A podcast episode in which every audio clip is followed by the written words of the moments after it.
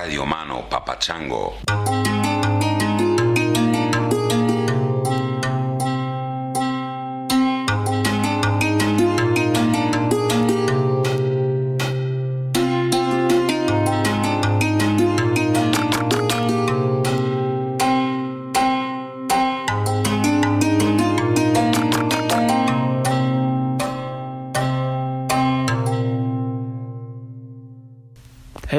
Joe. I'm about to watch what is lining up to be a beautiful sunrise in Helena, Montana. I work graveyards. It's about quarter to six in the morning. Um, and I'm supposed to be working, but I decided to blow that shit off to check out the beautiful sunrise that's about to happen. Thanks for teaching me what carpe fucking diem means, Uncle Chris. Take care, y'all. Bye. Hey, Chris. This is Ariana. I've wanted to call in for a while because I know more guys usually call in than girls, and it seems like maybe there's a larger number of guys listening to the podcast. Um, but I just want to add to the chorus of female voices and say that, hey, I am a woman and I love your podcast and resonate with what you say. And your podcast and Sex at Dawn have both been super influential in my life. And I also wanted to call in because I've been having a fairly typical life living in Orlando, Florida, working in the service industry. And so I also just wanted to say, hey, I'm a female having a typical life and enjoying your podcast. But somehow I find myself recording this right now in Oaxaca, Mexico. I've been wanting to travel for a while, but the right opportunity just hadn't come up. And somehow, suddenly, doors opened, and I jumped and quit my job, left Florida. Been traveling through Oaxaca, Mexico for about a month now, and I've got about at least another month to go. So, thanks, Chris, for somehow getting me to Mexico. It's just something about your podcast, I guess. Listening to it just somehow makes people's dreams of traveling come true. So thanks for everything that you're doing. Bye. Hey, Chris, and everyone from the Tangentially Speaking family. I'm in, uh, oh, my name is Dylan, I'm in India right now. I'm uh, from Holland, and I'm uh, following this Russian travel maniac, hitchhiker, who's um, taking me up to uh, some UNESCO heritage site near Ajanta. And because she um, sort of low on money, she wants to uh, take a detour to, uh, well, to not pay for the entrance. But we uh, we stumbled on a tiger. Actually, I uh, I saw it in a blink of an eye. It looked as agile as a cat and bigger than a dog. So I guess that should have been a tiger. But it, it ran away from us, and um, so I guess the most glorious, most last wild creature in India is scared of two people. So uh, yeah, just keep doing what you're doing, man. I still have to get down this fucking mountain, but it's gonna be. I'm gonna be fine. I'm gonna look for my friend Tanya. Where are you? Are you thinking what I'm thinking? Which is that uh, Tanya maybe tiger food at this point? I hope not. I hope not, but I think it's really it's really cool that Dylan's on a mountain in India uh, after just seeing what was quite possibly a tiger, and he decides that's the moment to record something to send me. Thank you, Dylan. I hope you survived that. I hope Tanya survived it, and uh, yeah, uh, Oaxaca is great. Uh, I, I really like it. It's been a long time since I've been there, but I do remember it as a beautiful area. And sunrises are great too. Carpe fucking diem. Thank you, all you people out there, for sending in these very inspirational sound clips, audio files. Uh, please try to keep them under 30 seconds if you can. Uh, so I don't edit out any interesting stuff and hurt anyone's feelings, but I try to keep them uh, brief. and um, send them to me at uh, intros at what is it? Intro at uh, tangentiallyspeaking.com thank you. Uh, this week's guest this is episode 400 by the way another milestone passed uh, and i decided that it was appropriate to celebrate this moment with my good friend simon rex. He is one of my closest buddies and we met because of this podcast. And um, yeah, my God, if I if I had to look at my life, if I took a snapshot of my life and sort of uh, the prominent people who figure in my life these days, probably mm, uh, somewhere around eighty percent of them came to me through the podcast. Um, either people who listened to it, who reached out, and we became friends. Um, like Simon, for example, uh, or um, guests I've had on that uh, I became close to, like uh, um, Wim Hof and, and his uh, son and daughter uh, are good friends of mine at this point. Um, certainly not among my closest friends. I don't see them that often, but people I value very much. I, I won't even go down the list. Um, but so many, this podcast has enriched my life so much and uh, it's only possible because there's an audience big enough that I can leverage into getting people's attention to uh, give me the time of day. And so you help me with that, and I'm very grateful for that. Um, I'm especially grateful to people who are in a position to support the podcast financially. You can do that through my new website. Uh, that was put together by the good folks at wakemedia.earth. I'm going to talk about them in a minute. Um, but they set up uh, uh, Christopher, Patrick, and Ryan. Can you believe it? Three brothers who own Wake Media. Dot earth, not com, dot earth. Um, they set up this new website for me. And one of the things they did was set up an independent patronage uh, system so that I won't be vulnerable to uh, Patreon or any other platform that may decide to deplatform me because I say bad words occasionally, or I might have on a guest that they don't approve of, or whatever. Um, not that I've received any pressure from them uh, as of yet, but uh, some other people have been kicked off uh, Patreon and other platforms for um, essentially voicing opinions or having conversations uh, that were deemed inappropriate or or whatever. And you know, to be fair, uh, I believe most of those incidents involved right wing folks who may have been uh, expressing white supremacist views or or something of that ilk. Um, which obviously I don't agree with uh, politically, but I'm even more vehemently in disagreement with the notion that you can remove someone's voice or or cut their funding because you disagree with their opinions. Uh, what's that line? I uh, I disagree with you, but I'll fight to the death for your right to state your opinion, something like that.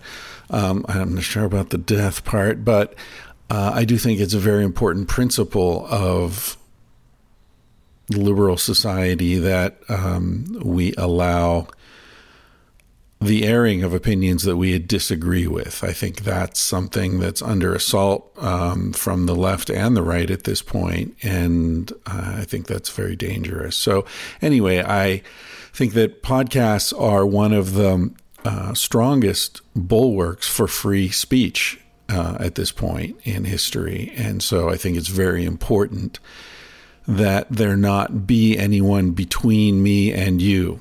And uh, that's why I thought it was important to set up this independent um, sort of financing system so that if Patreon or um, you know iTunes or Amazon or anybody else decides that they don't want to be associated with me, um, but you still want to hear what I have to say, and you still want to hear these conversations with uh, whomever I decide to invite on, then we can keep this going.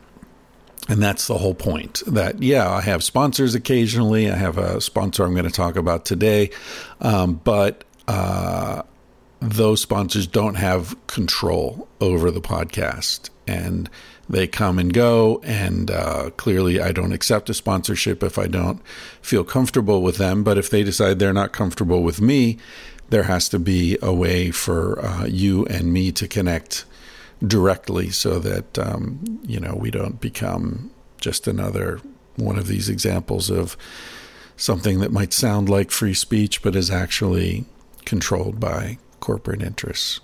So I want to really give a shout out to uh, Patrick, who is the guy that I worked with uh, most uh, directly, and his brothers Chris and Ryan. Um, Patrick has been amazing, uh, seriously. And again, like the whole point of of this podcast for me is that I can speak totally honestly to you, and vice versa. Um, and I get fantastic emails from people, and I see conversations happening on Reddit that I, I dip into occasionally. Um, and the level of authenticity in these conversations and emails is just so fucking great, so beautiful, so rare in this world saturated by bullshit.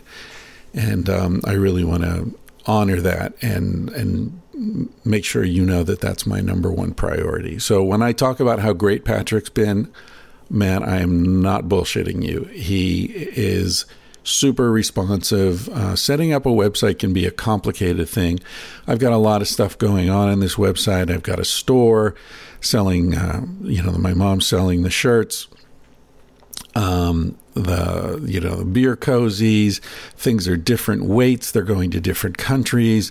People are ordering stuff from sweden and australia and canada and uh, it, it's complicated. Even though there are plugins for these things it's all complicated.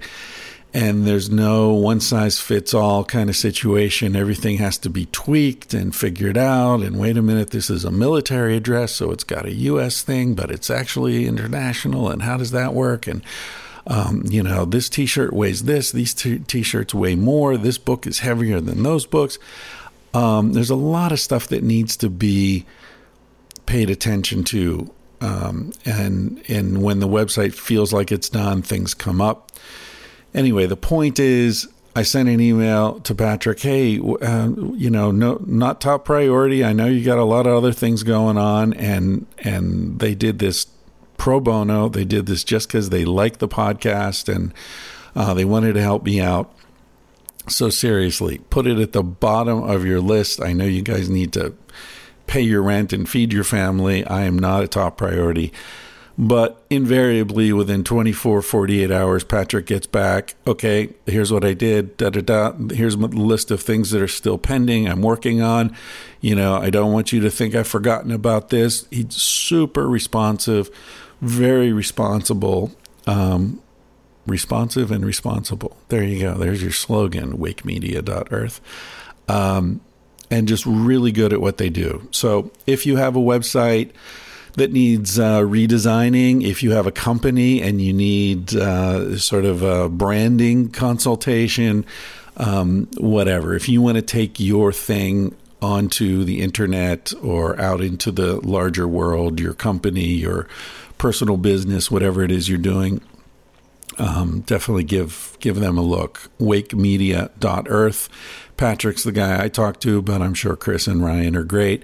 They have great names Christopher, Patrick, and Ryan. Give them a call. Yeah, tell them Chris, Christopher, Patrick, Ryan sent you. That'll that'll be really symmetrical.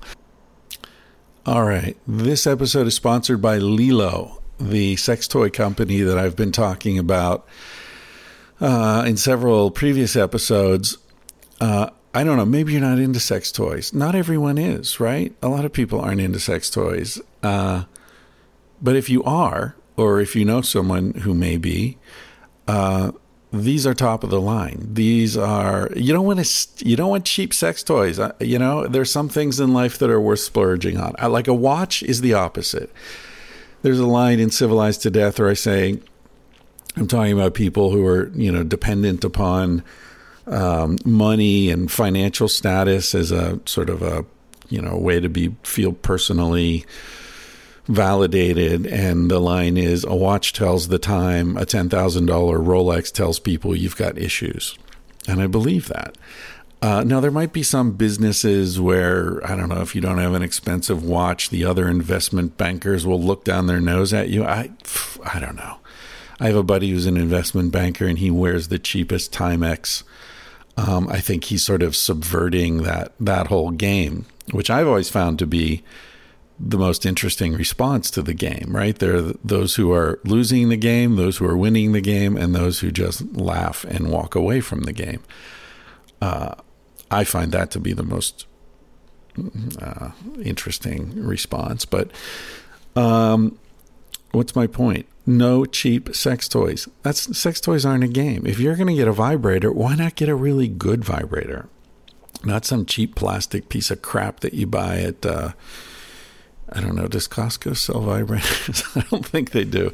Anyway, Lelo are the best sex toys I've ever seen, and I've seen a bunch of them. And if you use the discount code Chris Ryan, who knew Chris Ryan would ever be a discount code at a vibrator company? But if you do use that discount code Chris Ryan at checkout, you get 15% off any full price items that you might want to get there at uh, LELO. I'll put the link, obviously, in the show notes for this episode at thatchrisryan.com or tangentiallyspeaking.com. Episode 400, of course, with Simon Rex. Uh, there's a special link that will, um, you know, take you to that so that they'll see that you came through this. But if you use the discount code uh, Chris Ryan at lelo.com, uh, it'll work just as well. Yeah, they've got uh, the Hitachi Magic Wand, which is no longer made by Hitachi, which is famously known as the Cadillac of vibrators. That's an Audi, meaning it doesn't go inside uh, the body, it stays on the outside. It's more of a clitoral uh, uh, stimulator. Uh, those have been discontinued by Hitachi, but Lelo makes one that is wireless. All their stuff is is cordless. It's waterproof. Uh, the, you know, safe in the shower. It's this uh, material. I don't know what it is. I know it's some sort of uh, vinyl or plastic or I don't know what it is, but it feels like skin. It feels warm. It's soft. It's. Uh, I mean, they're they have beautiful colors, like sort of deep purples and I mean, it's nice, it's classy, and most of their stuff doesn't look like a sex toy. So if you have kids around or something, and you happen to forget it and leave it out, just tell them it's a bunny rabbit or something. It's not. They don't look like, uh, you know, it's not like a dick sitting there on your bedside table. So, with that classy ad out of the way, uh, lelo.com, L E L O, check them out and uh, tell them Chris sent you. All right. Now, what's going on in the world? Uh, I just recorded the second monthly video Roma for uh, subscribers at my new website. So if you're interested in that, you can subscribe at the website and see that. And the previous one, I do them once a month um, for uh, subscribers only. And you can subscribe for as little as two bucks a month. Uh, I think the the five bucks is like the lowest automatic one, but you can go in and be um, find the custom amount, and I think it accepts as low as two bucks a month. So you get that, and then you also get, if you're a subscriber at the new website, you get uh, free downloads of ebooks. And so far, we have Tangentially Reading as an ebook, we have uh, Tangentially Talking Drugs and Consciousness, and the sex ebook is uh, being uh, formatted even as we speak. So that should be up uh, within a week or so. All right, what else? Uh, Trump. I don't want to talk about Trump too much. I, I, you know, I'm not a Trump fan. I have been a Trump non fan since I worked in real estate in New York in the 80s, and everyone knew who he was and that he was a con man and a bullshit artist, and, nobody nobody liked the dude. But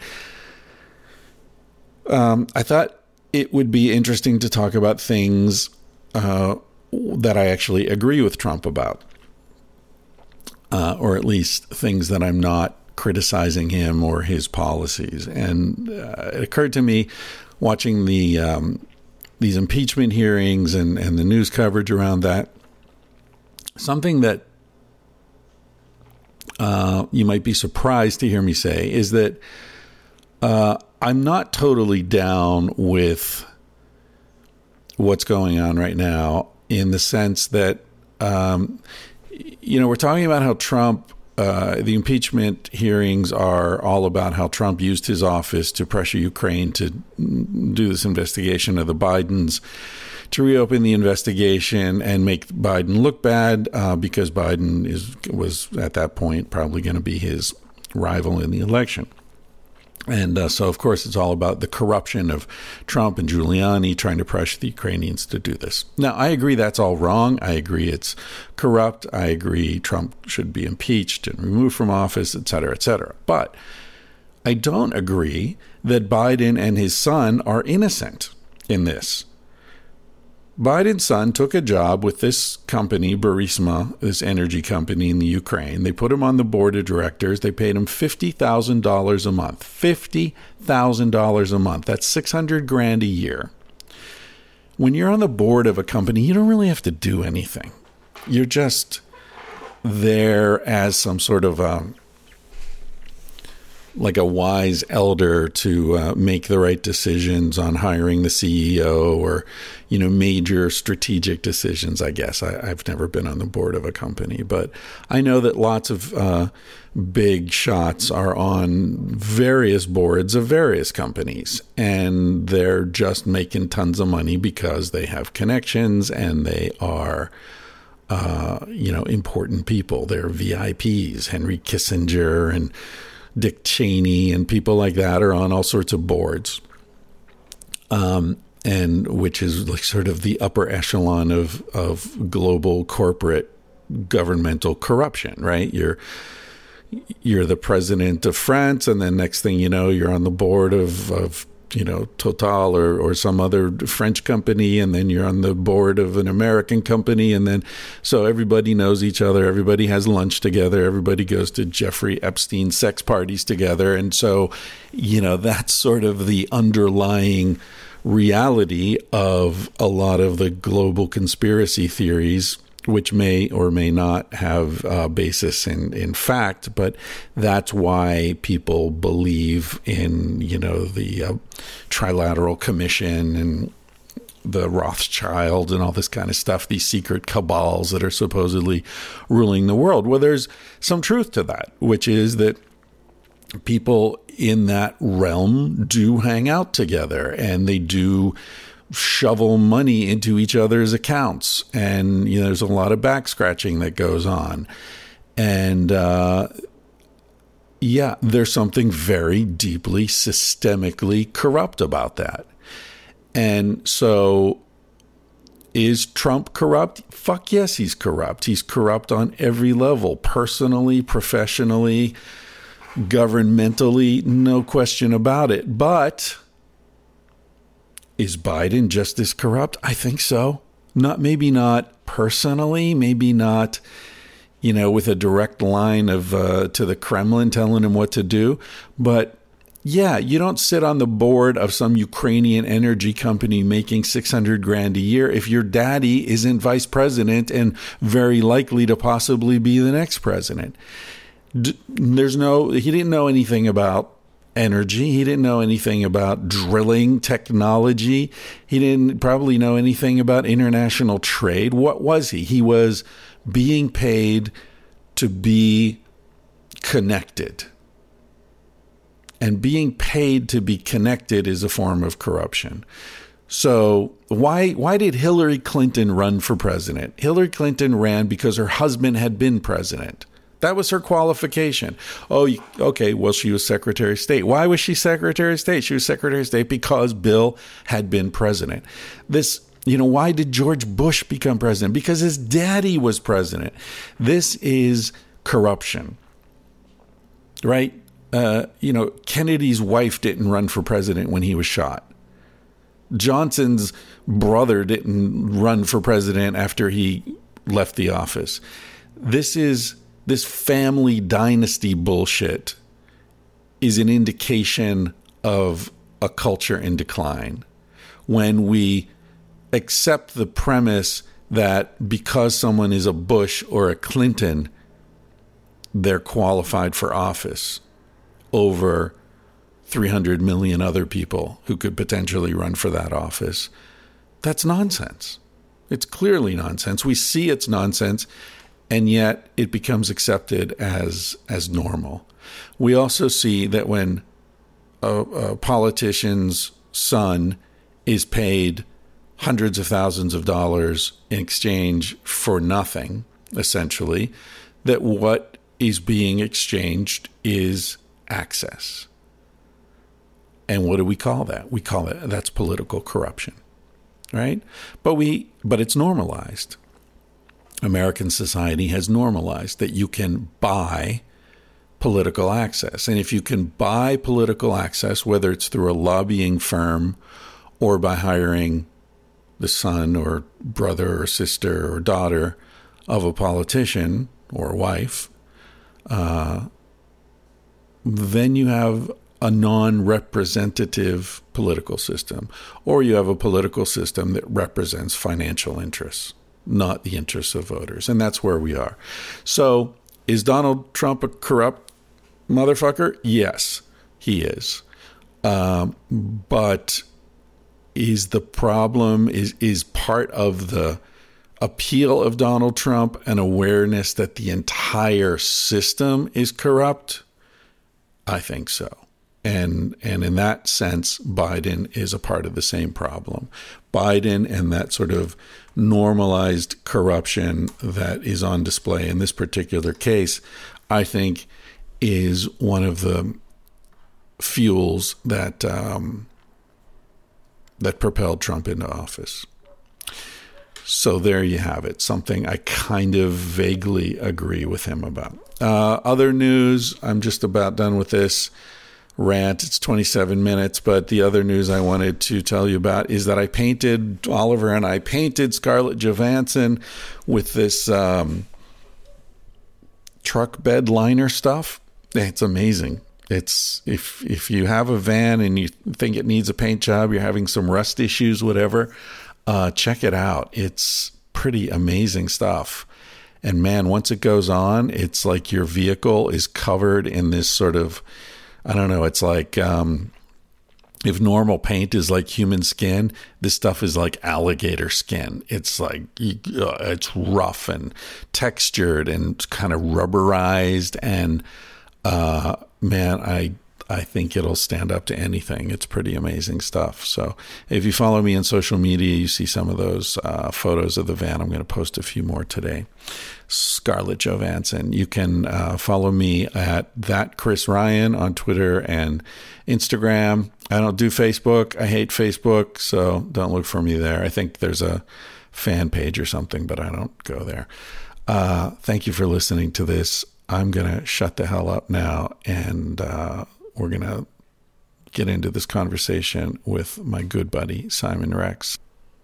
Simon, as you'll hear, has his own podcast, uh, which I've been on twice now. Uh, I'm pretty sure, yeah, twice, uh, called uh, Nervous Rex. There's a he um, films it as well. A really nice studio down in Hollywood. So if you're into watching your podcast, you can uh, find it on YouTube, and um, you can also download it through iTunes and all the other podcast apps. Nervous Rex, he's had some amazing guests on there. Uh, Too Short, Charlie Sheen, uh, Theo Von. Um, he just had uh, uh what's his name? This uh, singer songwriter. Uh, I forget his name. He just just last episode was really good. Um, anyway, point is Simon's great. He's getting he's he's he's Simon is really cool because Simon really pays attention to things. He held off on doing the podcast for a long time. You know, we talked about it. He he recorded a couple of um, sort of test episodes, um, but he just wasn't feeling. Just wasn't right. Wasn't clicking. And then it clicked. And man, he's good at it. He gets great guests.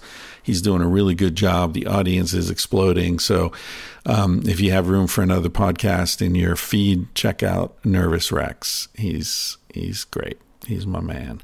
Uh, okay, I'm going to play you out with a tune that I haven't heard.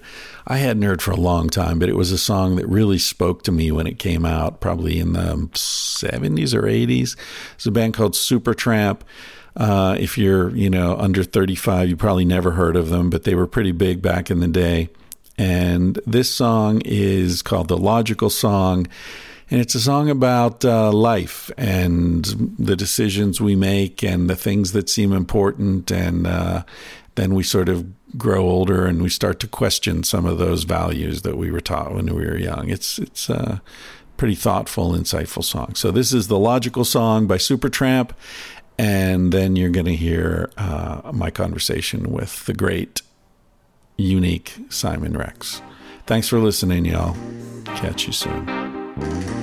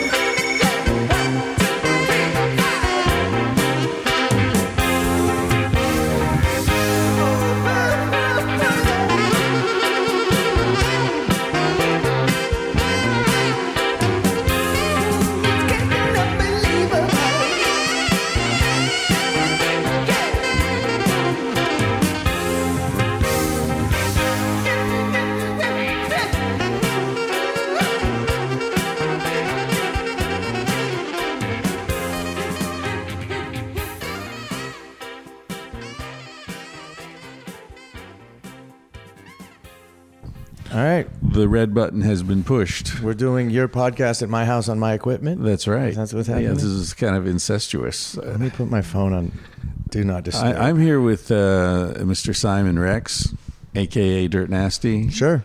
Uh, do you have other noms? Um, well, That's my French. That, that's it. That's all the French I got. Noms. Tweaker. Well, I have characters. Oh, Tweaker. You have characters. Tweaker, Rodrigo. I had Twin Steven was a character. I Twin Steven was, was my gay, twin brother. Right. Did you ever get in trouble for that? You know, I thought it, it, it, I would if it was 2019 when I did it, but it was about five or six years ago before everybody got really politically correct. So I thought it would get a lot worse, but I had a lot of people in the gay community come up and say how much they loved it. And Really? my mom would always be really worried about Simon. You got to be careful.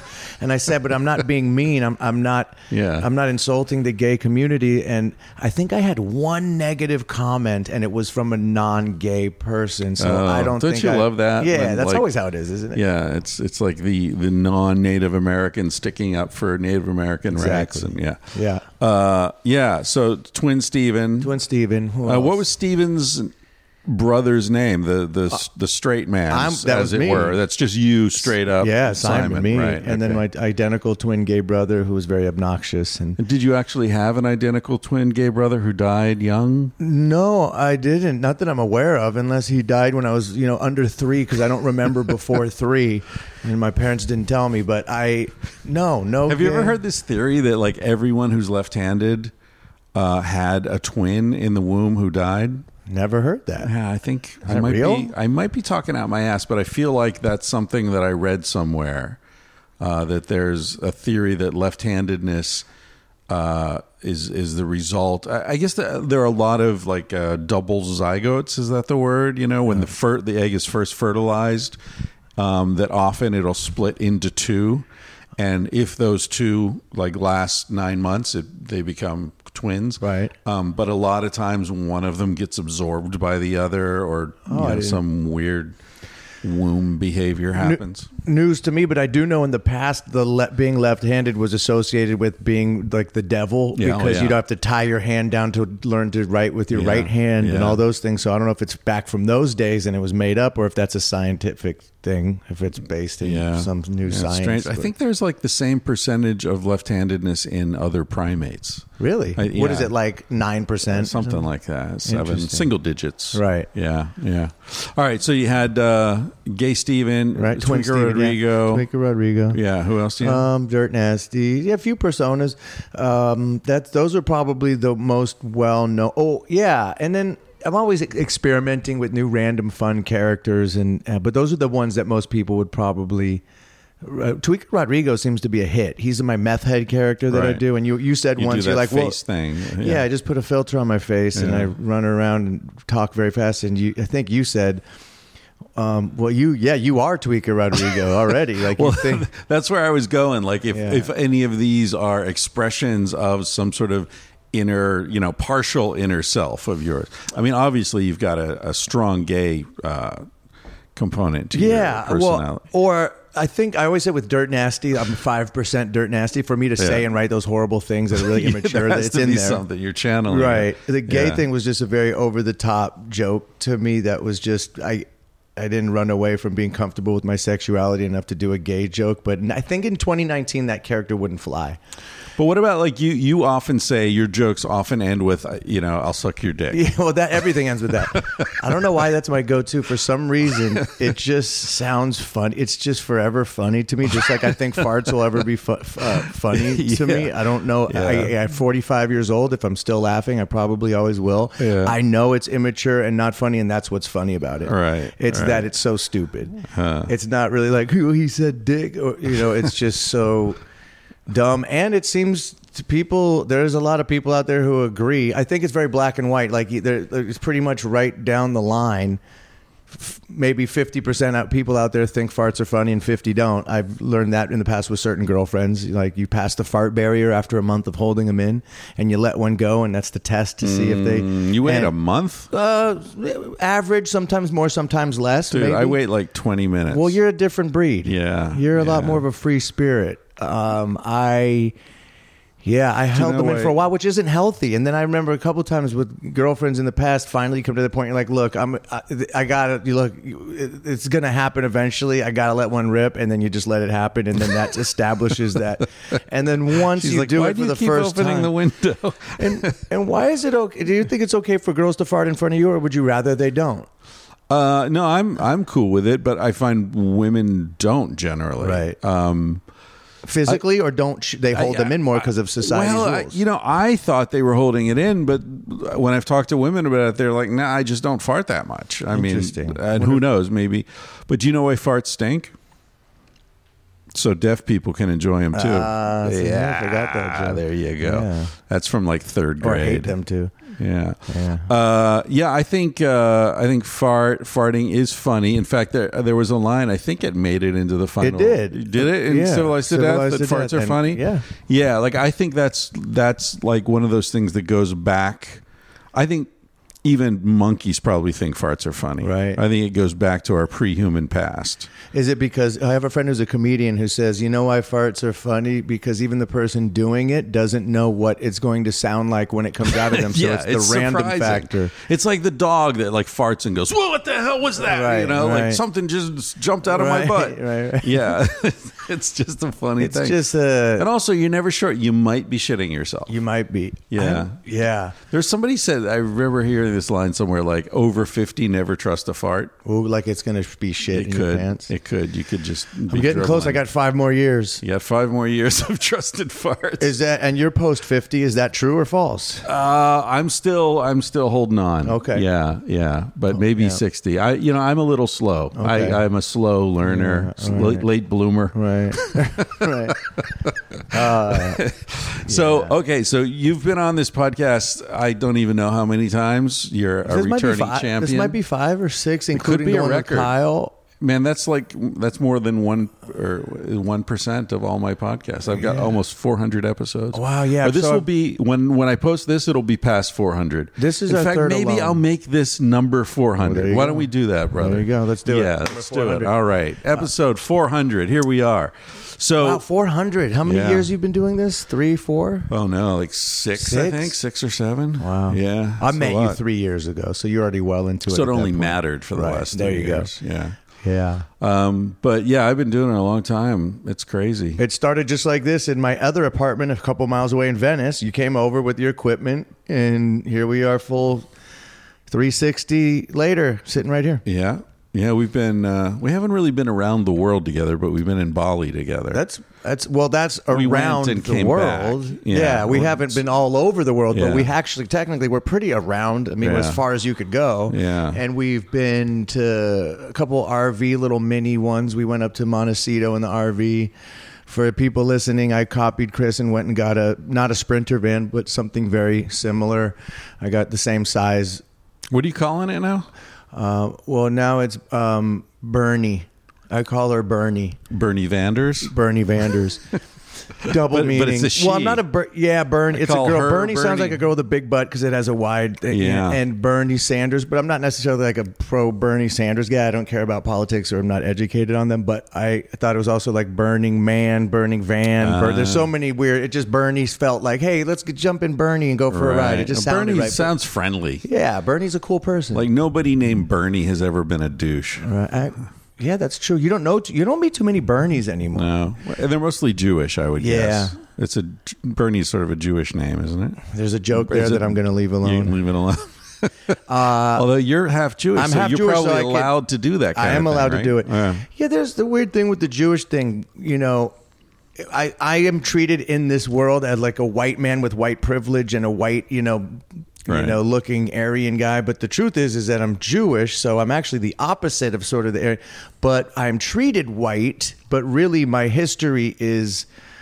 You know, my family was in you know concentration camps, and it was like like you said, downloaded in the DNA from three generations. I feel this sort of downloaded angst and neuroses that I can only attribute to my past family like Mm-hmm. line of running from you, you know out of your and, uh, More than three generations, right? Yeah. I mean, it goes way back. right, right. Well, I guess it would be Europe. it would be two to World War II right generation. But I'm right? saying, as Jews, you know, have been oppressed and Right. chased Oh, yeah, and for- you know forever. stolen from dumb and you know just totally screwed for centuries. The older I get, the more I want to learn about it because I feel like a bad Jew in that I was never raised with. I was raised in a secular home. My parents were hippies. I was never raised with like you know go to you got to learn to you know have a bar mitzvah and go to you know a You uh, temple. Yeah. Was that As a of- Jewish as of thing a or week just an ago. American thing? As of two weeks. Uh, no. Swiss Army knife. Yeah, no, yeah. I was circumcised, but I don't know if that was Jewish or just a. I don't know. It wasn't Jewish based. I don't believe. My Right. mom didn't So want to raise me. It wasn't. Uh, what's it called? The the ritualistic Jewish. I, I forget what it's called. The ritual circumcision that they do with the rabbi and all that. I don't know. Actually, that's a good question. I should ask if that if it was a ritual, if it was just done Uh, bris. like medic- Is it a bris? I think it's called. yeah, bris, that's yeah. it. Uh, and Did I tell you Yeah. about the urologist I met who gave himself? Uh, yes, uh, not a circumcision, but uh, Yeah. he does circumcisions. Yeah. But he gave himself, uh, um, what's it called? Where you, you cut the sperm a ducts. and- uh, a vasectomy. Vasectomy. A vasectomy. Yeah. and you could reverse a vasectomy. Mm, some sometimes My stepdad did, I remember. Yeah, I mean it's it's not guaranteed. Mm. It's it can. I think there's like a sixty percent chance Oh, okay. success rate that you can reverse it. Got it. Yeah. Yeah. He, was, what about getting a circumcision? What about getting circumcised as an adult? I'd imagine that would be pretty intense. Yeah. I don't remember it. Obviously, it's, I'd rather get it over with when you're a baby, I guess, but who knows? I mean, they, they used to think babies didn't feel pain. right? And now that's been. Yeah. I mean, it's so the shit that they believe, you know, Yeah, like yeah. the babies don't feel pain, even though the baby fucking screams the minute you, you know, Right. do anything to annoy it. Or they also there was for centuries they thought animals couldn't feel pain, Right. Because they don't have consciousness. Like, Oh, come on, right. have you spent any time Yeah, around have you a fucking looked animal? at the emotion Of of, a dog's do. face? Yeah. Should I close the windows? Is it too loud or is it part of the ambiance? I like it. It's fine. It's fine. It's fine. And I, and we don't have headphones, so we won't know Right. until it's posted. Right. Uh, that's the sounds of Venice, California. Ladies That's it. Or. San, technically Santa Monica now. Oh, we're still well, just Santa Monica? yeah. Now we are. Yeah, there was a thing. I don't know if we talked about this, but there was a guilt factor in if you were running over an animal driving. If you were run over, say something like a reptile, like a lizard or an iguana, compared to a raccoon, compared to a deer, like the guilt goes up based on the emotion shown on the face of the animal you hit. Hmm. Right. So you wouldn't like a fish. You don't feel bad fishing when you kill it because it just looks the same dead as alive. It's just always in that Hmm. same kind of uh, arrested state of just uh, looking the same. You know, whereas if you hunt an animal that shows pain, you'd feel more guilty about killing that animal. We went hunting. Right. I felt I was conflicted when we were Did you killing those shoot cute. anything? I did. I got it on my first shot, but I separated from you guys because I used the gun. You guys used the oh, bow. that's right. You had the rifle. I got one on my first shot. Right. Felt like I was cheating. I felt horrible when I shot this, you know, pig that ran off, and I'm following the bloodline through the bushes, and there's intestines spilled out, and we get there, and he's dying in the corner, and the guy, and, and the guy, the guide who took me there, you know, uh, he was dying, and squealing, and I just I felt bad. But then I, I ate bacon this morning, so yeah. yeah. it's weird. Yeah, that thing about fish is interesting because, uh, you know, I went to Alaska. You, you've heard that story a million times, but I was in Alaska and, um, you know, uh, I, you know, gutted salmon all summer long. Uh, but they were already dead when they came to me, right? I never actually. I did go fishing with this dude once, and and he like gave me the salmon to kill, and like just hit it in the head with a rock, and it was hard. It was flopping around and like hitting it with a rock, and Yeah. it didn't kill it the first time, and uh, there was some weirdness there. But I'll tell you, I, one of the most um, moving things I've ever seen. I was uh, in the Sea of Cortez with this friend of mine who has a yacht, and we were going to, uh, tr- traveling around in the Sea of Cortez, and they'd thrown a, a line off the back of the of the boat, and they pulled up. Um, I think it was called a Dorado. You ever seen them? I don't think It- It's a pretty big fish. It's maybe you know two and a half feet long. I've Seen an El Dorado, but that's a Yeah, it's uh, different. it's a big car. Yeah. Um, but anyway, this this fish, I'm not sure it was called Dorado. It might have been something else. But anyway, they they uh, pulled it up, and this fish was like flashing all these colors, like opalescent colors, like blues and greens. It was actually changing yellows. colors? Yeah, it was flashing like a on cuttlefish or an octopus or something. It was no, it was but a no, but like a- they do, they can well, change. it's sort of, but Yeah. brighter, but Wow. not not like something that you would have to like like f- blend into the background the way octopus right. do. But um, out of the water. yeah, it's out of the water, and it was just like flashing, beau- one of the most beautiful things I've ever seen. Just flashing all these colors, and they had this little wooden, like fat baseball bat. And They hit it in the head, bam, and you saw all those colors just go zip, gone.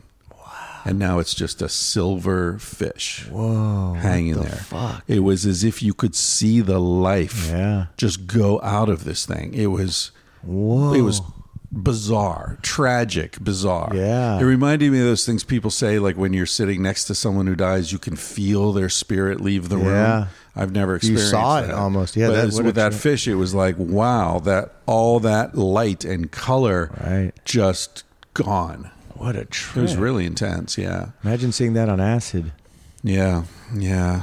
Seeing things, seeing something killed on acid would be really difficult. I think. Yeah, there was a group of guys I saw recently who were looking for the ultimate experience to witness on mushrooms or LSD or, or something, one of the, some psychedelic, and they paid a woman's hospital bills to watch her give birth to her child, so they could see uh, on acids a baby be born. And that was what they chose to do with their money. So they Uh-huh. paid for her whole doctor bills, and she let them, and they're all just frying on acid, watching a baby come out of the womb. These are they friends want- of yours? No, I just read about it. Oh, right.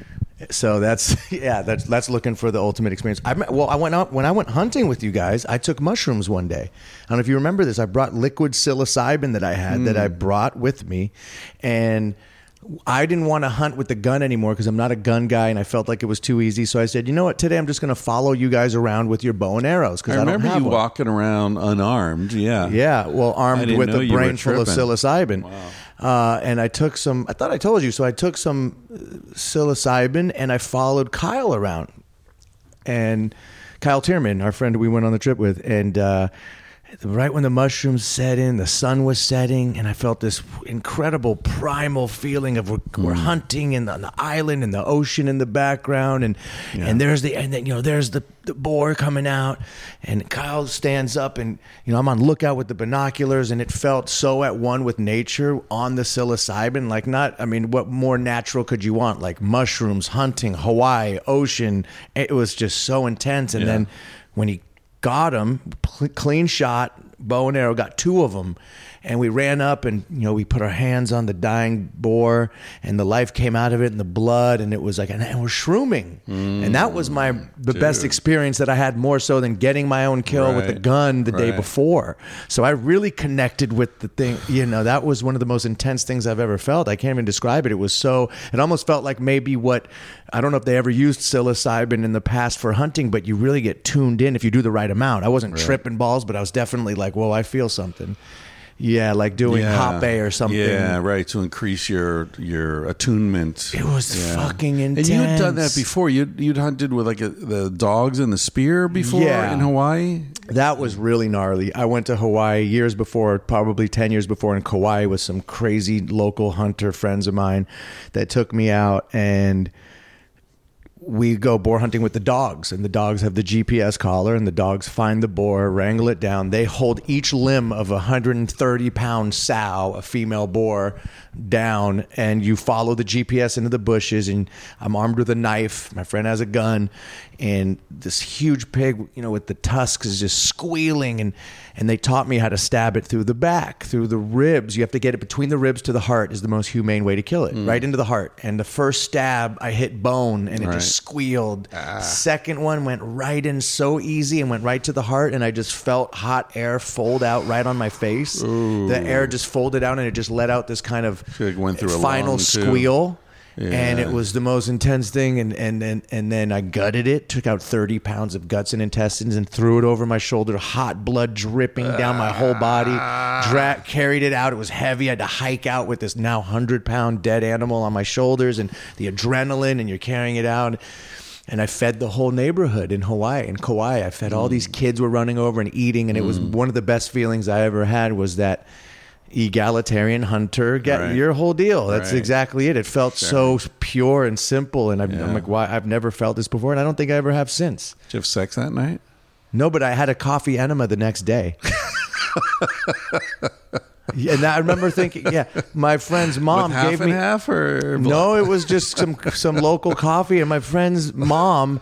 Yeah. I don't remember why I said yes, but I went from like the most primal man hunting thing to getting folded up like a baby and putting a tube up my ass with local organic coffee and put up my ass to stimulate and Nice. and it was just so funny because I'm sitting there folded up in this little bathroom in Hawaii, like a it's very embarrassing a position and vulnerable position to be in with this little tube up your butt. I'm like, I was just killing a pig like 12 hours ago. Yeah, do you know this who was I the, am? It's the yin yang. I was just getting both experiences within. Have you done that hours. colonic irrigation thing? I've done a colonic here in LA a few times where they massage your stomach and put the tube in and, And flush it out and you wash you And watch, watch it. it. Yeah. that's the thing. Like the, the watching it. You- there could be a triple homicide going on in the corner. You're not going to watch it. You're going to see the shit coming out of you. It's like what the? Hey, my keys! I found my yeah, keys. dude, it's a trip. And Yeah. did that a few times. Yeah. Uh, So, what do you think about hunting? Or is that something you'll continue doing, or is it you're kind of done with that? if I was going to go again with gr- a group like you guys, uh, that was the fun part. It's just like you know, like anything else. Even well, snowboarding itself is really fun, but when you go snowboarding with your boys, most of the fun is the ride up, hanging in the cabin, Mm. Right. cooking dinner with the boys, Right, looking, right. you know, all those little things that go around it are a lot of fun. Just like in life, you know, the ride to the party is often more fun than the party. Right. But I would do it again depending on where it was and who I was with, and I probably do what we did. We just, I think you killed one or two, and you're like, you know what, I'm good. Yeah. You're like, I'm good. I, I, I'm, I don't need to be killing a bunch of animals. I chipped Yeah. in, so I, I think just- I would do it again. I just am not like, can't wait to go kill some more animals. Right.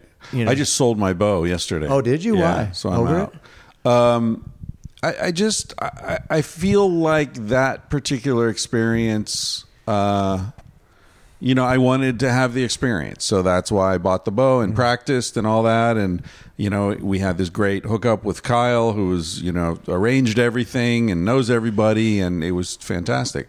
Um, but uh, you know, I felt like the experience itself was. Um, my feeling of, of bow hunting was that it would be more sporting, like you were saying earlier, it was too easy with the gun and so on and so forth. And but you know, let's be honest, we saw some pigs run away with arrows stuck in their ass, or a grazed shot where that pig's going to go and you know die from infection, and like it's easy to miss with bows. It's easy to not get that clean kill um, because because it is more sporting, right? right. And so if you miss entirely, great, no problem. But if you get a glancing shot, or you know, you sort of, so I felt, I, I felt like okay, I if I'm gonna kill something, I want to fucking kill it. I want to, I want it to Clean be as kill. humane and um, brief as possible for the animal. So if I'm going to do this again, I want to do it with a high powered rifle with a scope, mm-hmm. and I'm going to fucking be there. I'm gonna, and also, I, I the other thing I thought about it was, you know, the pig I killed was a little one. It was, you know, maybe a year or two old, Right. And I felt like that's that's such a small quantity of meat. And that thing Right, died. right. Like I'd rather kill something big. It's Yeah. one life. Why not kill something big? Right. Why not kill an elk, for example, and have meat for a year for you and your friends? That makes And you kill a little pig, you have you know what, a couple of sausages, and like so. Any, anyway, those those two factors have led me to decide I might hunt again. Like if if I get hooked up in Colorado, someone Right. wants to take me elk hunting. Right. If Rogan says, let's go hunt elk. Sure. you go. Yeah. Like I would go do that. Um, but I would want to do it. Like for me, the number one consideration is minimize the pain for the animal. Right. Uh, so that leads me to a big gun with a scope. Yeah, two things you said that were interesting. I said to you when we were hunting. One of the things you said was uh, sometimes in order to find out who you are, you'll find out you'll find out who, Who you're, you're not, not, and yeah. that was sort of what happened on that trip. I'm not Yeah. really a killer guy. I did that same thing with jujitsu. Yeah. and uh, oh, the other thing you said was. Uh, uh, oh, you, I said, yeah, it's interesting to connect with the process of getting my meat, but you said, actually, are we? Because 99% of the meat that we're eating is from mass produced slaughterhouse farms. Where Right. they, so let's go look at that where that, Right. that, If that we're really slaughterhouse face it, and then see what it. you're eating. Yeah, yeah. Uh, yeah, that that's the connection to the process. Yeah. I tricked myself thinking, oh, I'm connecting with, but it's not. Most of the, uh, the meat I'm eating isn't from a guy hunting in Hawaii Yeah, organically. exactly, But yeah. then there's also the argument that the island's overrun with boar, and the, all. You know, I don't know if you remember how nice when they saw us in our hunting gear. Even the locals in Hawaii, who usually aren't the most welcoming to like you know haoles like us, coming, but they're like they were happy that we're out there helping because they tear up. They're overpopulated, so you're also doing a little damage control And for the locals. money, You, you know, what I mean? Yeah. So it, Yeah. it's it's an interesting thing, but it was fun. That was a great few days. I had a blast. Yeah, yeah. No, I would, and it's like you said, I would definitely go just to hang out, Right. you know, with the dudes. And, um, but I think both of us sort of like that first day we were out there, and then after that, both of us were sort of like, yeah, I'll just. I separated from the group too. I just liked walking around by myself. Yeah. and feeling Yeah. like also feeling that that sense of uh, tuning into the natural environment which you can really do when you're on your own and it's quiet and i found myself sort of moving like a cow Right. you know at the speed of a cow and with that because there were cattle in, in those fields Yeah.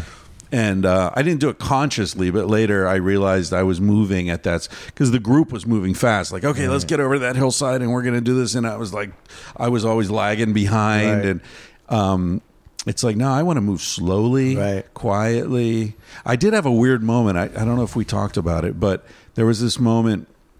I decided after that first kill that I wasn't going to kill another pig unless it was a big one. Yeah, I remember. because of that meat Right. thing. You know, I was talking about.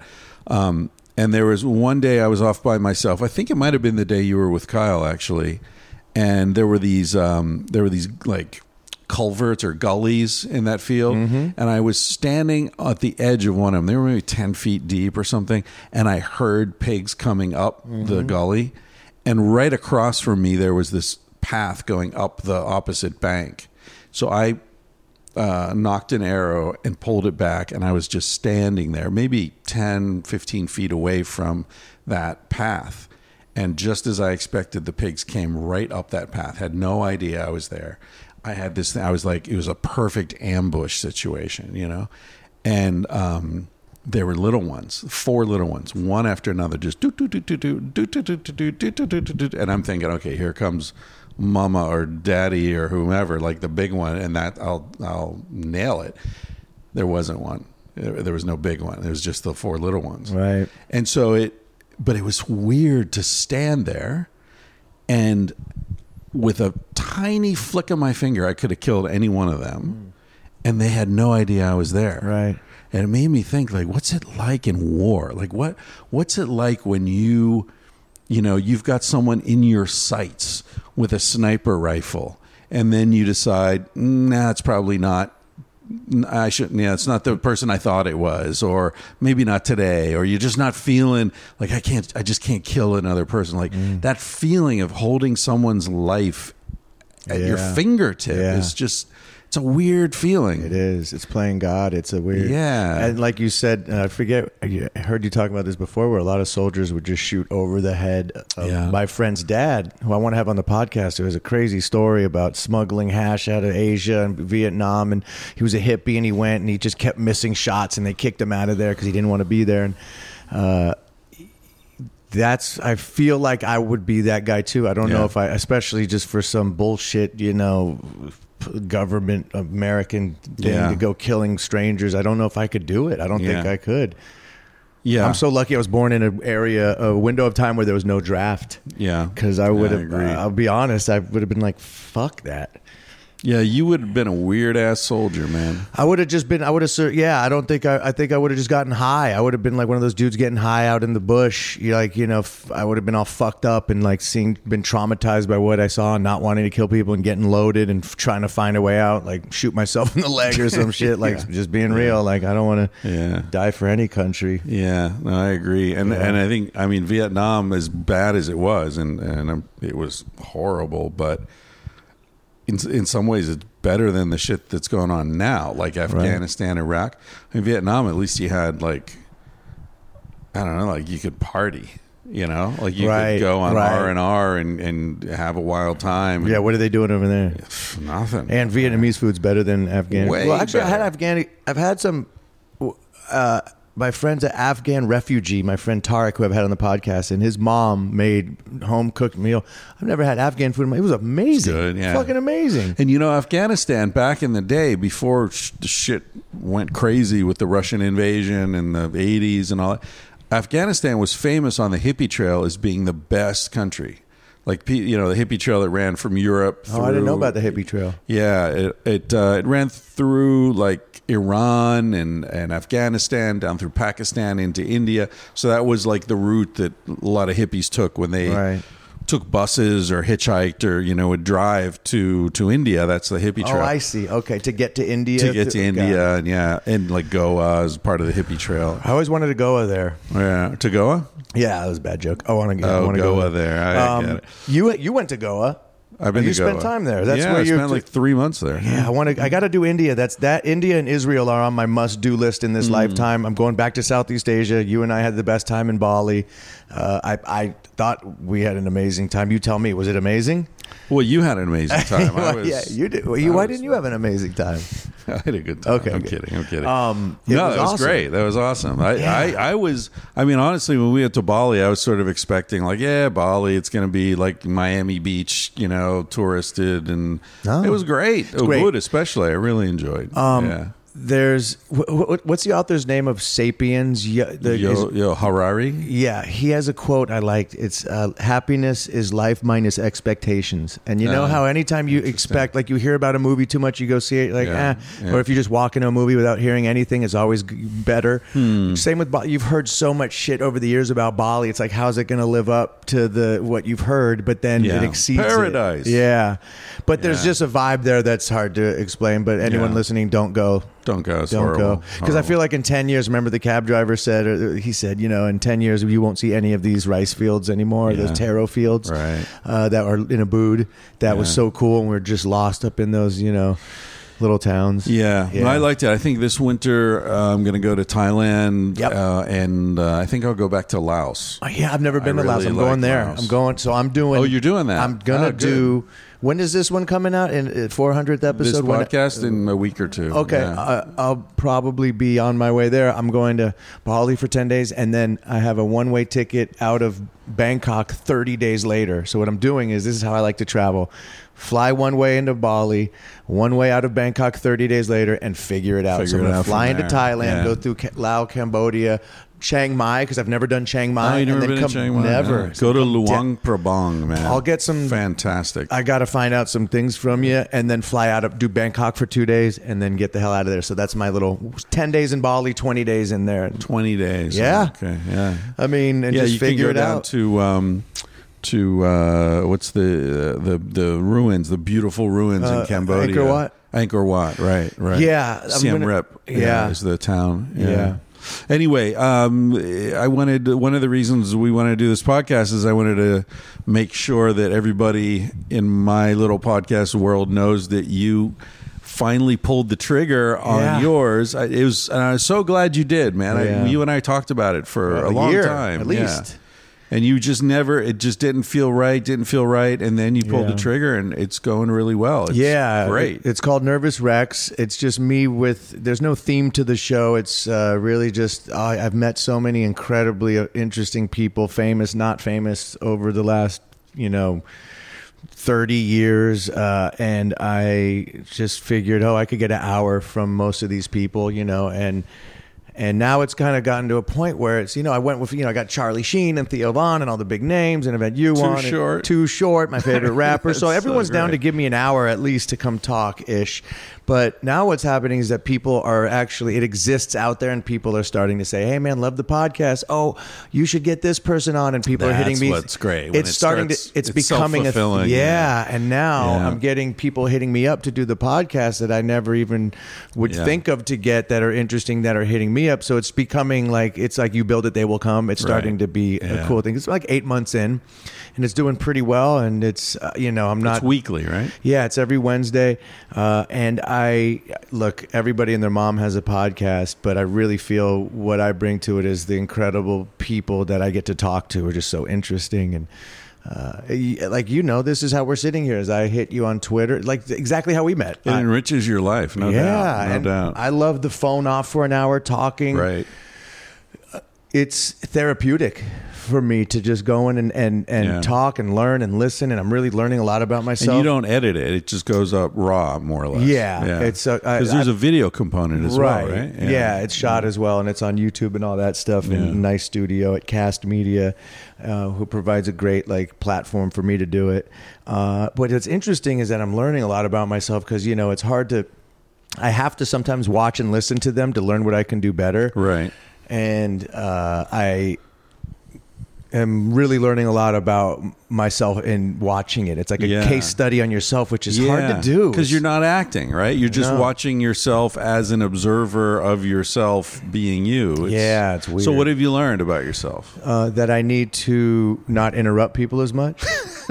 that I need to just slow it down Yeah. and Yeah. really listen. And and it's hard for me. Like if you're talking for five minutes and you say something that I want to respond to, I have to sit there and be like, oh, remember that point, but Right. then really keep listening. But how? Right. So I'm figuring out. You know, do I write something down for? You know, I'm, I'm still just figuring Yeah. it out. I like to have a, a paper and a pen there for exactly that reason. Right. That I don't want to interrupt the person's flow, but they've said something that I want Mm-hmm. to get back to.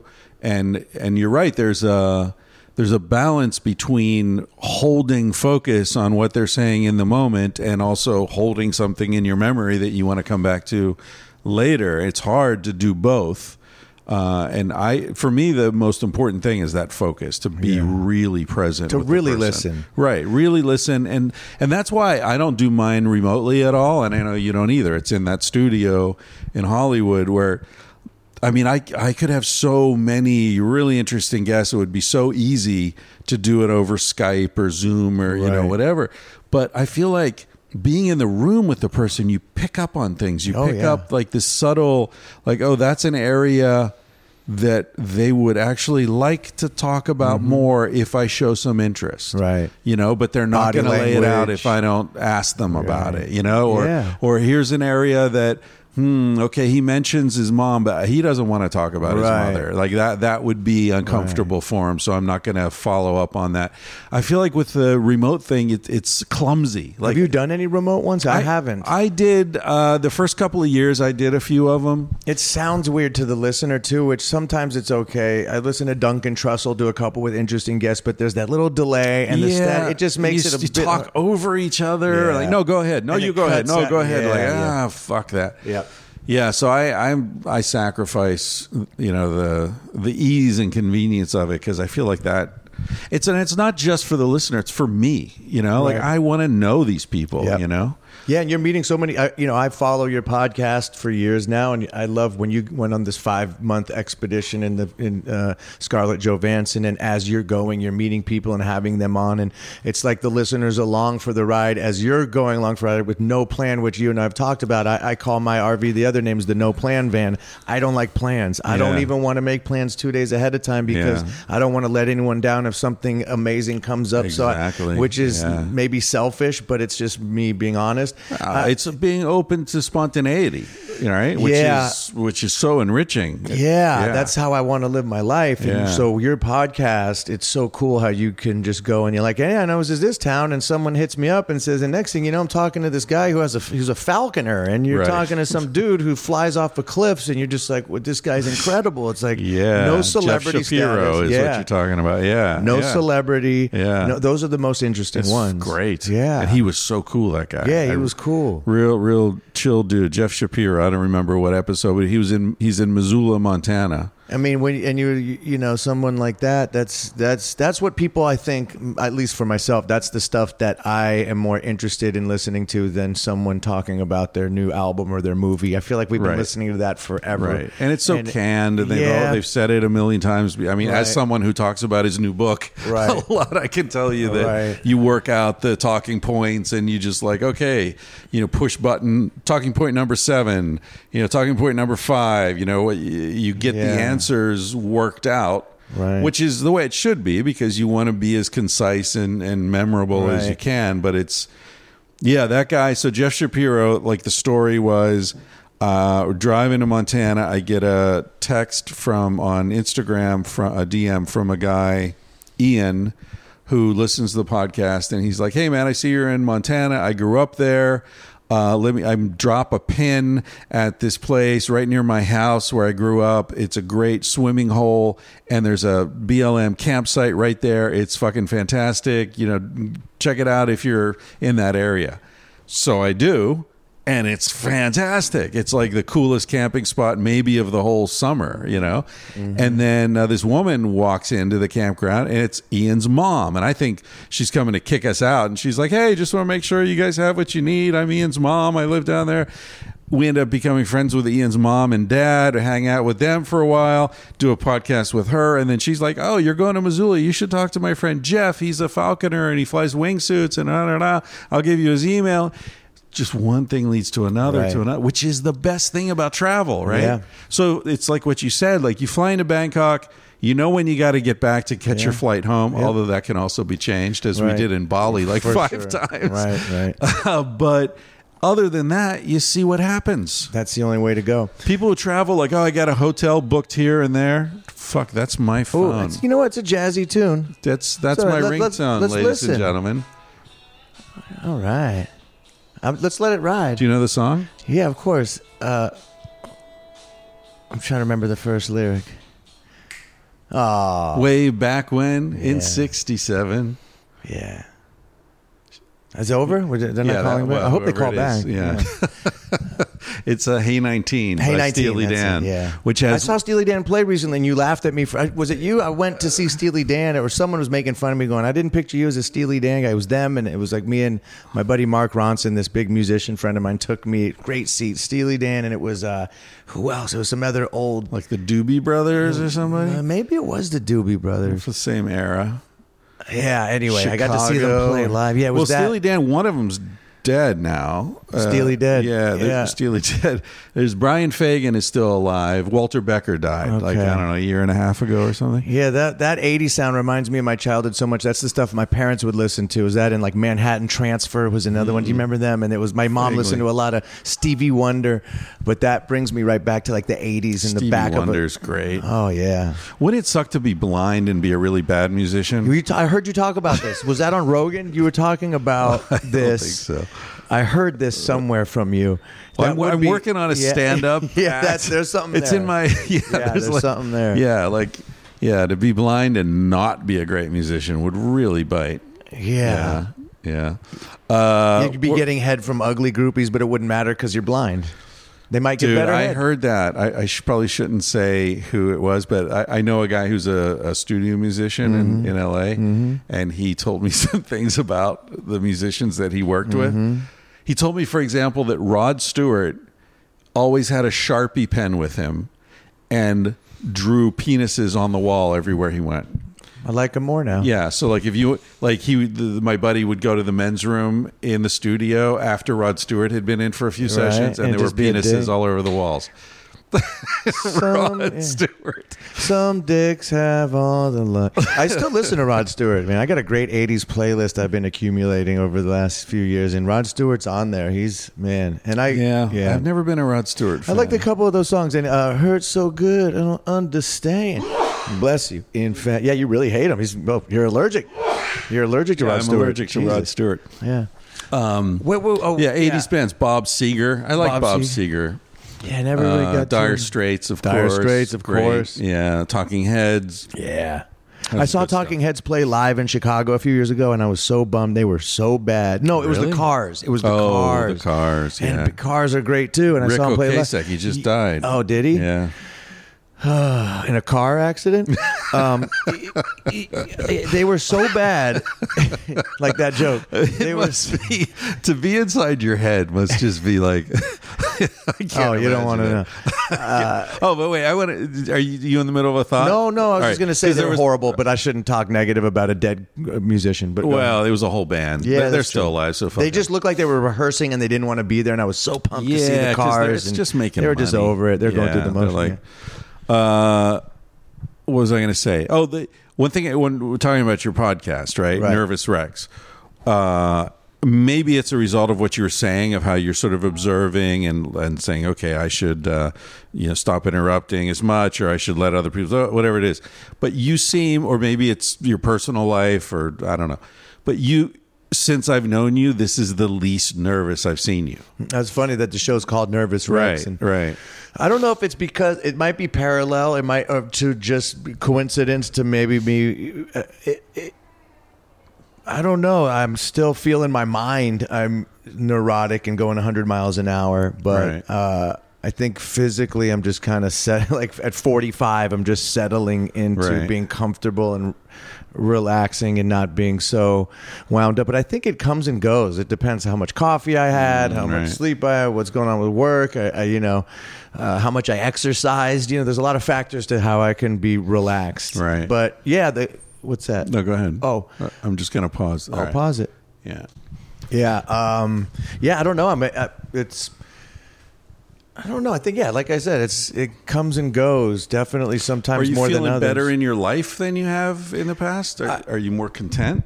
Yeah, I feel like I don't care as much about. I don't have as much anxiety about. I got to make money. I got to work more because I feel I've had already enough money and success to realize that that's not what makes me happy. Like I live in a one bedroom apartment on the beach with my RV out front, and I'm in that. I told you that Goldilocks zone, Right. Where I'm in that sweet spot where I don't have too much, I don't have too little. I'm making just enough money to eat sushi and be healthy and have a lot of downtime. And like you always said, I have. How much is it worth for you to not set an alarm clock, wear a suit and tie, sit in traffic, have a boss yell at you a Yeah. hundred grand a year combined? All those things. Are, so I've somehow managed to avoid all of that uh, this far, thus far, and uh, so I have a pretty amazing life. I don't have a lot of things, but what's the famous quote? Like a man's wealth is measured by the things he can live without, something like that. Like that's what I'm learning is that uh, none of the things made me happy. I got to somewhat close to the top, and the view wasn't as good as I thought. I see all these people around me with all the things and how miserable they are. Yeah. So I think it's just an accumulation of just like, oh, okay, I'm starting to figure this out. Uh, Yeah. and everything just kind of comes the less you want it the more it comes to you all the cliche shit yeah. is so true It's crazy, but it takes a it? while for you to experience it and let it apply to your life Right. that I just, uh, you know, and I try all the things to be more relaxed, you know, like, uh, you know, meditate, I'll go to yoga, but I don't even know if those things are really what it is. I think it's just like experience and getting older and, and wiser, not chasing after it so much. You know, what's the Yeah. Chinese proverb? Uh, he who chases three, Two rabbits catches none. none, he who chases one, right? Was Something like something that. like Yeah, that. yeah. Uh, yeah, I just spent so much time out there scrambling and running around and shit Yeah. that it didn't make me happy. Yeah. And uh, just being by the beach and the RV and not being too worried about shit is the way to go. So yeah, that's just where I'm at right now. I don't know. Yeah. Yeah, I did a, a podcast the other day with a guy who was in a big band uh, who I'd never heard of, but I'm told they're they're big. It's a Panic at the Disco. Oh yeah, they're huge. yeah. So he was in that band It's for a nervous name. three years. Yeah, Yeah. it's pretty nervous. And he and he had the same experience. It was like you know, uh, okay, I'm at the top. I'm playing stadiums, thirty thousand people. My life sucks. I'm not happy Every Uh, time, that's the fucking story. Yeah, but and, and it's and we talked about this. What a great luxury it is to actually have the experience, right? And especially in his case, he was like 20 or something, 21. Um, but but the thing is, it, it's hard to believe if you don't have the experience, Right. right? You'll never know. you, you you can't believe that money isn't. He's like, oh yeah, sure. It's easy for you to say, Right. rich asshole. You know, right. um, so it, it takes a lot of like thinking and reading to to arrive at that conclusion if you don't have the experience. Right. Um, yeah, but even if you do have the experience, I think it's still hard to wrap your head around it. You know, you blame it on other things. Well, I just don't have enough money. Right. My house isn't big enough. You keep believing that propaganda, uh, which essentially is designed to steal your life. Yeah. That's that's what I think is so important to understand. All this stuff, just like you know, Twitter and Instagram and all these apps are designed, literally designed to absorb your attention and hold it. They're they're sucking your attention, Right. Uh, which you only have a limited amount of, Right. You know, and I, I feel that myself. I feel my attention span has constricted a lot in Oh, the are last you ten kidding years. Me? Yeah. a, a huge amount.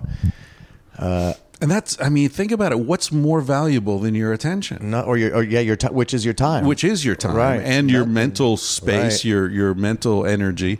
Like fuck, and and these things are designed to steal that. It- They're like parasites that suck that right out of our fucking heads. Yeah. It's crazy. Yeah, it's definitely, you know, not uh, so many people are just very unhappy.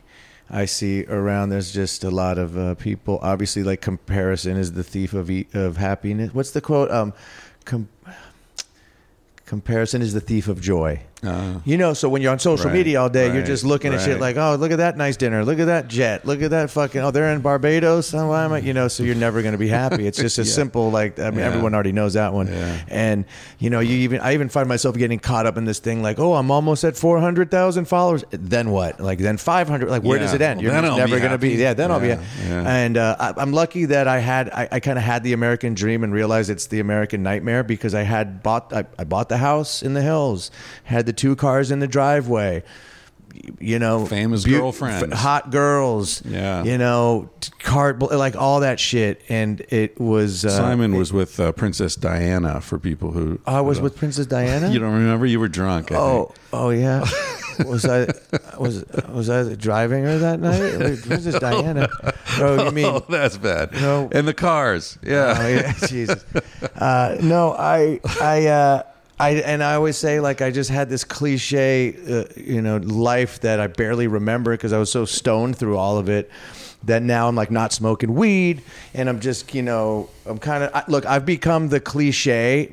That's like you know the actor LA guy who's getting it together, but I'd rather be that cliche than the other one who's like you know fucking Not fucked up in a yeah yeah, Yeah, exactly you know what I mean. Uh, so Yeah. I'm super cognizant of like how lucky I've been and how many amazing experiences I've had. I mean, I've gotten to you know do the whole modeling thing in Europe when I was young and then I did the whole MTV thing and met everyone. Then I did the acting thing and then I've gotten into the music thing and toured with the Chili Peppers. Now I'm doing the podcast thing. I don't know what I'm going to do next. It's just never like we're talking about like no plans.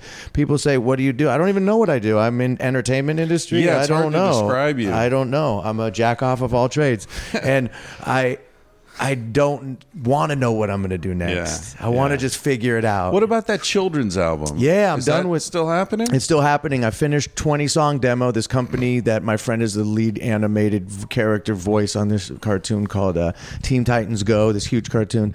He played my kids album I made, which is squeaky clean, the opposite of Dirt Nasty, which is all very clean, really cute songs for kids. Like you know, go to school, brush your teeth, like really silly. And they loved it, and they bought 10 of the songs. So now we're meeting with animators and sitting down. We're gonna like flesh out the Nice. narrative to tie them together and create something, and then so it's going to be like a movie? no, it'll be it'll be like mini cartoon, like 10 three minute cartoons is what they bought for each song. so we'll ah. animate it, and the music might stop, and it'll go into "Hey kids," that- who we don't even know where it's going yet. Right. But uh, and I don't want to jinx it by talking about it, but either way, this is um, there's always every single year in this business, I have a pilot that uh, is being made, and then you know it may or may not get picked up. You're always just creating, creating, creating, hoping something hits. So this is just one of those things. Right. Yeah. And you're, can you talk about this movie you're working on now? Yeah, well, I don't know much about it in that I just got this independent film called My Dead Dad, which is a comedy or indie kind of dark comedy about this kid from Reno who inherits a when his father passes away and he inherits a apartment building in LA. So he moves down there to he never knew his dad. He inherits the building, he meets all the tenants uh, and falls in love with a girl in the building. And I'm the current boyfriend of the girl, so there's a love triangle and the audience is rooting for her to leave her, You. her- me for Right. him, Uh. and there's this sort of tension with us, and it's just well so are you like abusive or no, no, I'm just a douchebag. right. That the audience is rooting for me to lose her to him. So is it kind of like your character in uh, totally? What was the the simply? It was the the the uh, online show you did. Oh, typical Rick. Typical Rick. Yeah, I right, think that right. character was more likable. He was just not, you know, he was just don't think he was a bad guy on typical Rick. That was the Nick Swardson Comedy Central show that I worked on. That that guy was you rooted for him a little more. He was clueless. this guy's the character is a little bit more of a douchebag that you're like, fuck this guy. She needs to uh, leave him. okay. So I get to play him a little more like Right. eh, A little smarmy. smarmy, yeah. right, right. Yeah.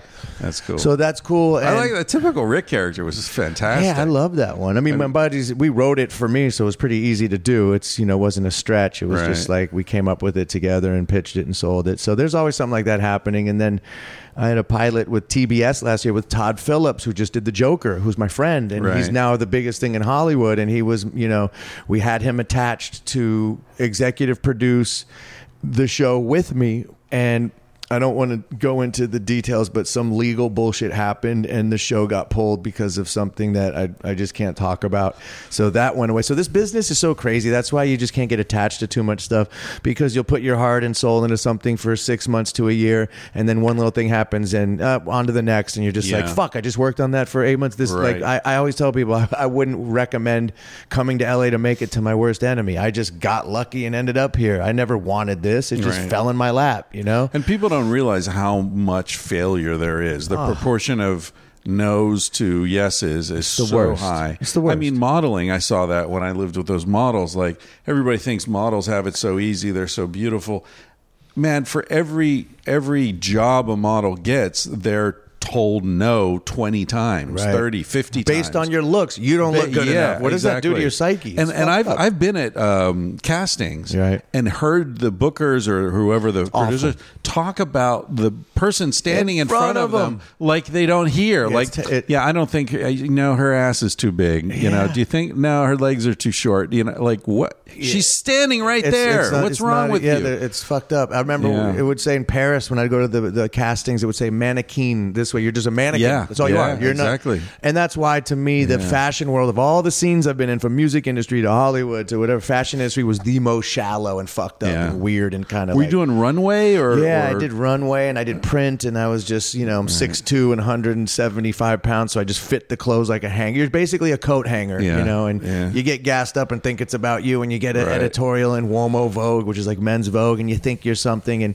you ain't shit, you know. You're, especially as a, it's interesting because as a male model, it's one of the only things, and this is fucked up, that the women make a lot more money than men. Right. Is fashion, is, Right. or modeling rather. Yeah. So as a guy, you're getting paid a fifth of what a girl pays on a shoot with her. You know, I remember I did this L'Oreal campaign for like a hair thing with this Laetitia Casta. She was the most beautiful girl you've ever seen, French model or Brazilian. I can't remember. I think she's French.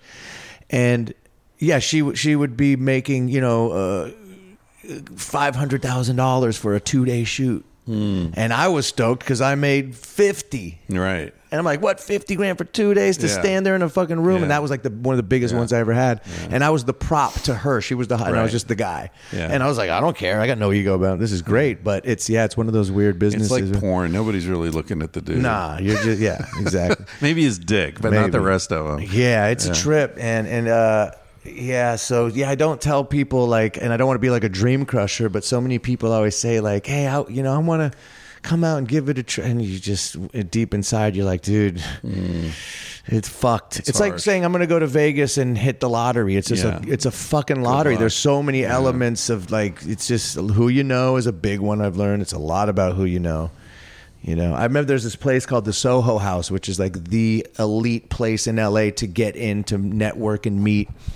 And no lie, I went to the Summit House. Um, uh, sorry, Soho House Summit, something else like that that you've worked with, which is another elite group people meeting and networking. But I was at Soho House, and I walk in and the elevator doors open and I took two steps out and Todd Phillips comes up to me and he's like, Simon, hey, I follow your Instagram. Big fan. I love what you're doing, man. Da, da, da. And I don't know who he is. Right. I don't place the face with who he was. This is five years ago more.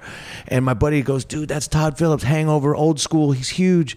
He, ta- he gets my information. Next thing you know, he puts my song in the hangover. He puts me in a movie called Project X. He puts me, he starts using me in a bunch of his stuff. He produces my pilot. So in two steps of walking out of the elevator at the Soho house, in two steps, I had more happen, powerful connection career than my agent could have done in 15 years. Like my agent couldn't even get him on the phone if they wanted Sure, to. yeah. That's like the guy, you know. So it was like, so the part of the game in LA also is who you know, and you got to go out and network, and that's why I always felt so cheesy, like going to these events and hey, how you do? Like I felt like I was selling my soul every time, but you got to do that shit. I've been to Soho House with you several times. We went. I've been to the one oh, in Hollywood, Malibu. you and I have been to the one in Malibu Right, a lot. that one. That one isn't as Hollywood. That one's more like rich LA bougie. That one's a trip. Yeah. The I've been to Hollywood one is where the connections But I happen. remember the one I went to you. You were your girlfriend at the time was like the supermodel. Yeah. And and you just walking around, everybody knew you. Yeah. And they were like, "Oh no, Simon, food's on the house. The drinks on the house." And you're trying to hook us up. Yeah. Your friends who were with you. I think it was like a Fourth of July party Yeah, or something. been. That's it. That's right. And uh, it was amazing. I, I think I told you at the time. I felt like I was like at the prom with the captain of the football Yeah, team and the head cheerleader, and like I was because I was never in that crowd Right. when I was in high school, right? Right. And to, but just like it felt like high school. It was all so like who, who are you? And Very who's, who's sceney, yeah, pretty very and who's shallow, uh, yeah. and it, and uh, yeah. And I remember your girlfriend like spent half the night sitting on my lap. Right. And she was like, You're welcome.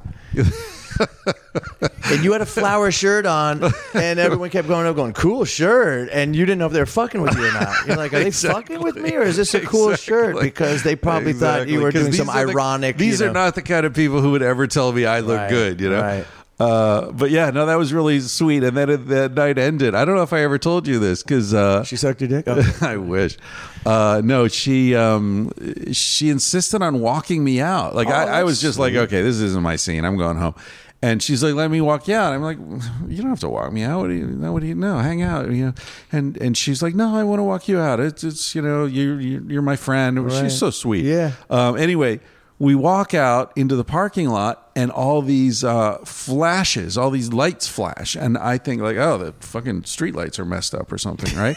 and I don't even think about it, and then because I don't even valet, that's how Right. cheap I am, right? I'm parked out on the PCH. Right, right. So then she, you know, gives me a kiss, and she goes back in to hang out with you guys, and I start walking toward my car, and I realize there's this gaggle of photographers standing there in the parking lot, and as soon as she walked out, they were all taking pictures, like, "Who's this guy she's with? Who?" You know, right. they're all.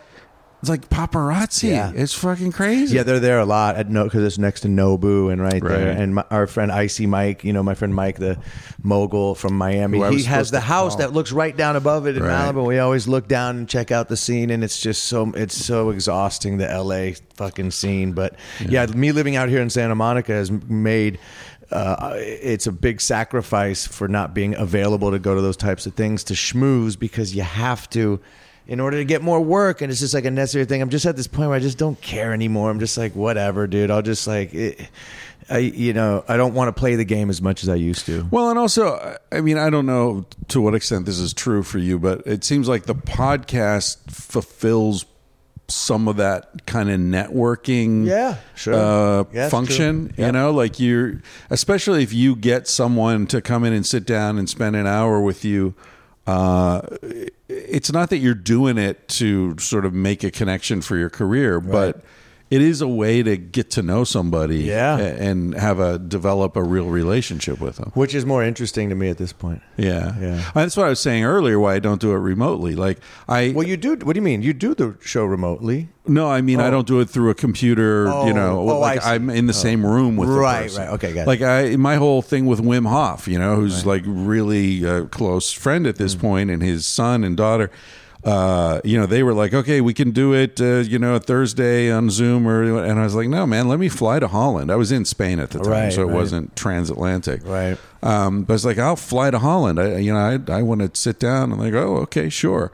That led to, you know, who knows how many Right. connections. Right. All right. Listen, we've been going Yeah. for We're uh, good. We hit the over hour. an hour. We hit Let's the hour. Is Good. that is Yeah. that our? Yeah, that's uh, a good. I think, I think people are probably uh, falling asleep listening to my talk about myself by now. uh, thank you for having me on and, and promoting the pod because that's all that you know. The, my job now is to go do other podcasts to draw traffic to mine.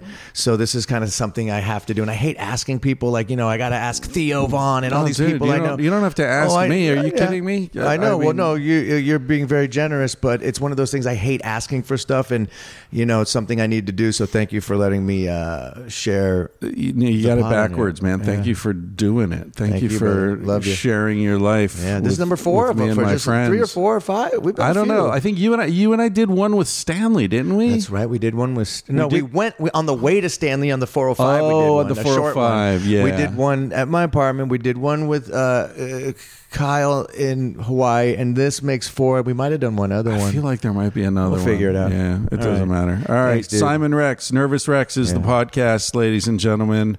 Check him out. He's had amazing guests. Who's Yeah. who's who's next? uh, I, Or- you know, right now, actually, I have none next. I was you have like ten in the can? Or yeah, something? I got 10 in the can so I could go to Asia for a month. Oh, and they're just right, stacked up, and I scheduled them. I got Luke Rockhold coming up, who's a pro MMA fighter, friend of mine who just retired, who's this supermodel now. And he's just this really badass dude. Got him coming up. But a bunch of them are coming out soon, interesting people. So just go check it out and you'll find them. All right. Yeah, thanks, Thank dude. you, All right. All right, everybody. Hope you enjoyed that conversation. Just a reminder to, uh, if you're to go to Lelo.com, don't forget to use the discount code Chris Ryan, C H R A S R Y A N, at checkout for 15% off any full price items on their website. Uh, yeah. And uh, let me know how it goes. Hope you enjoy those sex toys. it makes a great Christmas gift. Makes a great Thanksgiving gift too. All right, that's enough. Now we're going to say goodbye from my mom and the great Carsie Blanton. I'll talk to you next week. Okay, mom. Uh, tell people what they can order from the garage. Okay, in our cottage garage, we have lots and lots of t shirts Sex at Dawn, Civilized to Death, Vanthropology, Tangentially Speaking, Paleo Modern, and Talking Out of My Ass. she didn't like saying that last one. then we now have some new things added. We've got beer cozies or koozies or whatever they're called. Oh, civilized to death design. They're all civilized That's to right. death. We have stickers and car decals, right? Yes. Okay. There you have it. That's Julie, my mom. He said, Baby, what's a big deal? Feel what you wanna feel. Say what you wanna say. You're gonna die one day. For example, I could kiss you just because I want to. What's the difference if you turn away? I'm gonna die one day.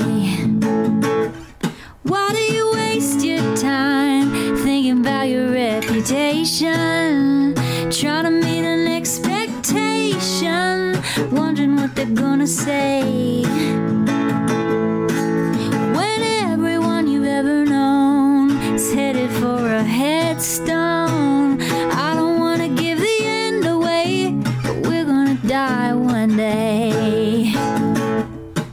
Your body is an animal, doesn't ask for much. A little music and a soft touch.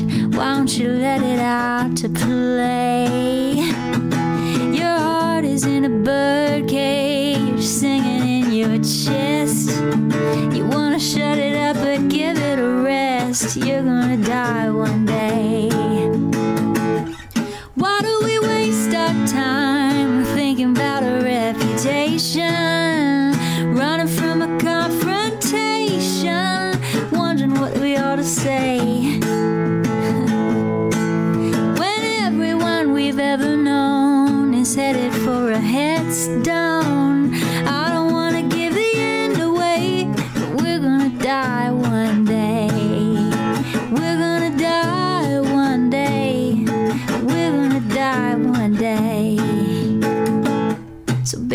What's a big deal? If you wanna be free, say what you wanna feel. Spend the night with me. I'm gonna take you up in my arms. And if we must go down, we'll go singing to the smoke alarms. We'll dance into the ground.